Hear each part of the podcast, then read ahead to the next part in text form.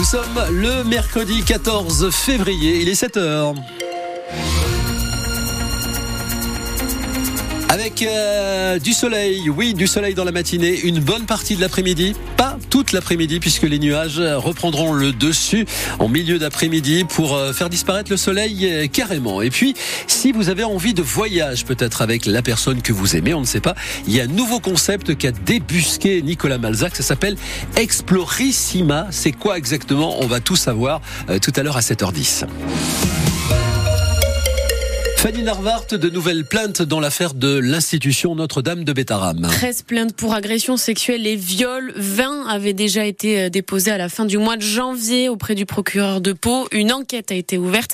Marion Aquilina, la parole se libère petit à petit. En lisant des témoignages parus dans la presse, Alexandre a voulu porter plainte. Il raconte qu'il a été victime à la fin des années 80 lors d'un camp scout animé par un surveillant de Notre-Dame de Bétarame, un homme qui travaille encore aujourd'hui dans l'établissement, un cauchemar aux yeux d'Alexandre. J'ai bien peur que ça concerne beaucoup d'enfants. Si la personne est toujours en activité, que nous les faits remontent à il y a une trentaine d'années, 35 ans au moins, euh, il est possible qu'il y ait d'autres victimes. Donc je, leur demande euh, s'il y en a de se manifester.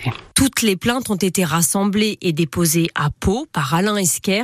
Il se présente comme le porte-parole des victimes de Bétaram. Les enfants concernés, c'est des enfants de 8 à 14 ans qui vivent de véritables agressions sexuelles, des fellations et des pénétrations anales. L'affaire de Bétaram ne fait que commencer. Elle va montrer une monstruosité que nous avions euh, au fin fond de notre euh, Béarn, l'une des histoires de pédophilie les plus importantes de France sur les 50 dernières années. Les faits dénoncés jusqu'ici se seraient déroulés entre les années 70 et 90 et auraient été commis par des laïcs et par des religieux. Et le directeur de Notre-Dame de Bétaram confirme que l'un des hommes soupçonnés travaille toujours sur place.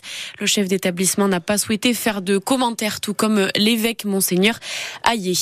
Un homme de 29 ans a été arrêté dans l'affaire du meurtre par balle au quartier Sainte-Croix à Bayonne.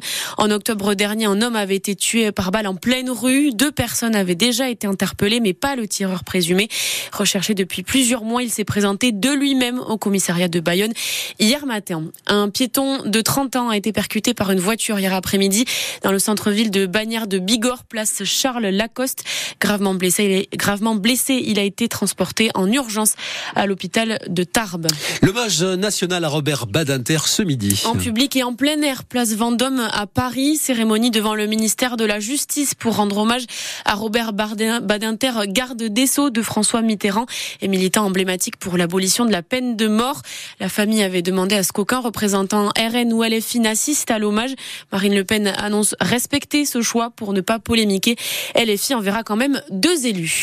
Les parents d'élèves mobilisés contre la fermeture d'une classe à l'école de Pomps près de Morlane. Une centaine de personnes s'est rassemblée dans la cour hier après-midi. Des parents, des habitants, des professeurs et des élèves. Une des quatre classes du regroupement pédagogique de Jeus d'Arzac, Pomps, Bouillon et Usan devrait fermer à la rentrée. Incompréhensible pour le maire de Jeus d'Arzac, Daniel Pédurger. Cette année, on a eu un, un fort départ de CM2, ce qui fait que l'année prochaine, notre RPI va être euh, avec un effectif un peu plus bas. Ce qui a provoqué la venue de l'inspecteur d'académie pour nous annoncer que nous étions sur la liste des classes euh, qui pourraient être fermées sur le département. C'était possible, mais sauf que nous, on lui a répondu que dans les années à venir et dès l'année prochaine, nos effectifs vont remonter. Donc on ne pensait pas être choisi pour que notre classe soit fermée. Et au lieu de 20 élèves par classe, il y en aurait donc 27 dès la rentrée prochaine. C'est trop pour Isabelle, une parent d'élève. Une pétition qui circule depuis euh, quelques jours. Euh, donc pétition euh, en ligne et pétition aussi. Euh, on a fait le tour de tous les villages, euh, donc pour récolter des signatures sur les gens qui, seraient contre cette fermeture. Et c'est vrai qu'elle a très bien marché parce que ça concerne énormément de monde. Les gens se sentent concernés, ils, veulent que leur classe soit maintenue dans les, dans les villages comme les nôtres. Alors en ligne, ce matin, on était à 450. et au niveau papier, je ne sais pas, mais il y a eu quand même énormément de, de signatures qui ont été récoltées. Mais j'ai pas encore le, le total. Et une commission départementale doit se réunir le 5 mars pour décider des fermetures des classes dans le département. Autre problème aussi qui se pose dans l'éducation nationale en ce moment, c'est cette réforme, le fameux choc des savoirs, comme l'appelle le gouvernement, avec une mesure phare, la création de groupes de niveau au collège dès la rentrée prochaine. Mais les syndicats enseignants ne sont pas d'accord avec ça. On en parlera à 8h15 avec notre invité Franck Yalé, le secrétaire académique de l'UNSA Éducation. Est-ce que vous trouvez que les groupes de niveau, c'est une bonne chose ou bien au contraire, est-ce que ça peut tirer les élèves vers le bas? Vous pourrez nous appeler tout à l'heure au 05 59 98 09 09 pour nous donner votre avis ou peut-être réserver déjà votre place sur le standard maintenant. Nouvelle journée de grève aujourd'hui dans les usines Safran, notamment sur le site de bord de ex-Turbomeca. L'intersyndicale estime que le groupe a de bons résultats mais que ça ne profite pas aux salariés, seulement aux actionnaires. Les syndicats demandent une meilleure redistribution des richesses. Une grève aussi à la SNCF. La CGT et Sudrail demandent des augmentations de salaire et appellent les contrôleurs à ne pas travailler de jeudi à lundi. Cyril Ardo, ça risque de compliquer la vie des vacanciers de la zone C et de la zone A, donc chez nous les académies de Toulouse et de Bordeaux. Pas de détails pour le moment sur le nombre de trains annulés. La SNCF doit annoncer dans la journée son plan de transport, mais les syndicats préviennent, le mouvement sera massif. Sudrail et la CGT représentent 60% des contrôleurs ferroviaires et les organisations estiment qu'entre 7 et 9 contrôleurs sur 10 vont faire grève.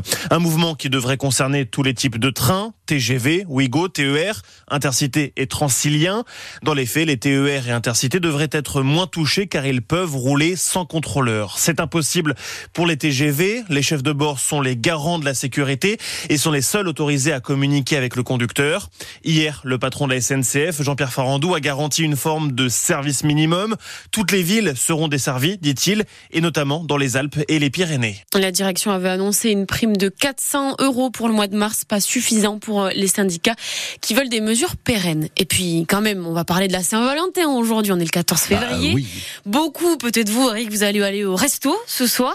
Mais avant ça, vous pouvez aller au ski dating organisé par la station de Pyongali. On vous explique euh, ce que c'est dans le prochain journal. Ski dating. Ski dating, Ah, exactement. Ouais. C'est euh, rencontrer des gens sur les pistes. On vous en parle dans le prochain journal. Et on parlera aussi de la Saint-Valentin à 7h15 dans quelques minutes euh, dans l'écho d'ici. Parce que la Saint-Valentin, c'est la troisième plus grosse fête commerciale pour les fleuristes. Donc on verra comment ils s'organisent avec notre invité dans l'écho d'ici.